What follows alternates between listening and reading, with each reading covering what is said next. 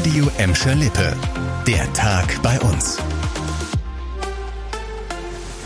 Mit dir Kübner, hallo zusammen.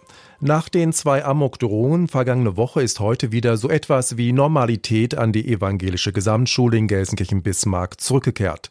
Heute gab es wieder Unterricht. In der ersten Stunde konnten sich die Schüler mit ihren Klassenlehrern über die Erlebnisse austauschen.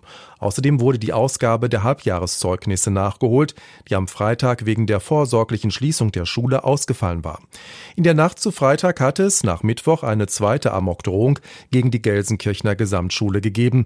Beide Drohungen hatten Großeinsätze der Polizei ausgelöst.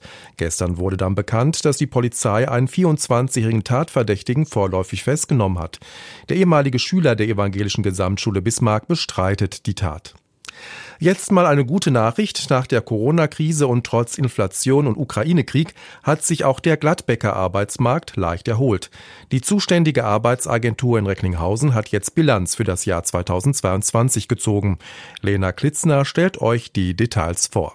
10,8 Prozent, das war die durchschnittliche Arbeitslosenquote in Gladbeck im vergangenen Jahr. Das ist etwas weniger als im Jahr davor. Außerdem waren im Jahresvergleich fast 200 Gladbecker weniger arbeitslos gemeldet.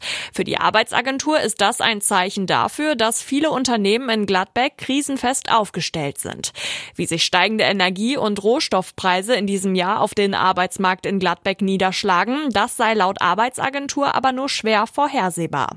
Für Bottrop Bottrop und Gelsenkirchen gab es die Jahresbilanz für den Arbeitsmarkt schon in der vergangenen Woche. Auch hier ist die Arbeitslosigkeit in beiden Städten gesunken. Und auch beim nächsten Thema geht es um Gladbeck. Mit einem grünen Lieferdienst können sich die Gladbecker bald Einkäufe aus der Innenstadt direkt nach Hause bringen lassen. Das Angebot startet voraussichtlich im Frühjahr, das hat die Stadt jetzt angekündigt. Angeboten werden vor allem Produkte aus inhabergeführten Geschäften in Gladbeck Mitte. Sie werden mit klimafreundlichen Elektrofahrzeugen bis an die Haustür geliefert. Damit sollen Geschäftsleute unterstützt und die Umwelt geschont werden. Der Aufbau des grünen Lieferdienstes wird von der Uni Duisburg-Essen wissenschaftlich begleitet. Außerdem gibt es Geld vom Bund. Auch im Norden von Gelsenkirchen, direkt an der Stadtgrenze zu Herten, sind neue Ideen gefragt.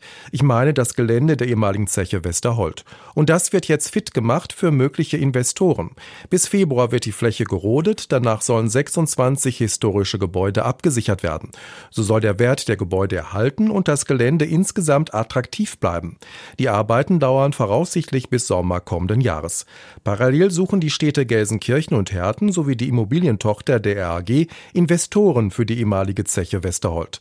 Rund 1000 Jobs sollen dort in den kommenden zwölf Jahren entstehen, zum Beispiel durch Dienstleistungsunternehmen und Produktionsfirmen.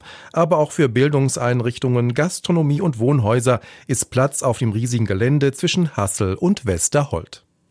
Das war der Tag bei uns im Radio und als Podcast. Aktuelle Nachrichten aus Gladbeck, Bottrop und Gelsenkirchen findet ihr jederzeit auf radio und in unserer App.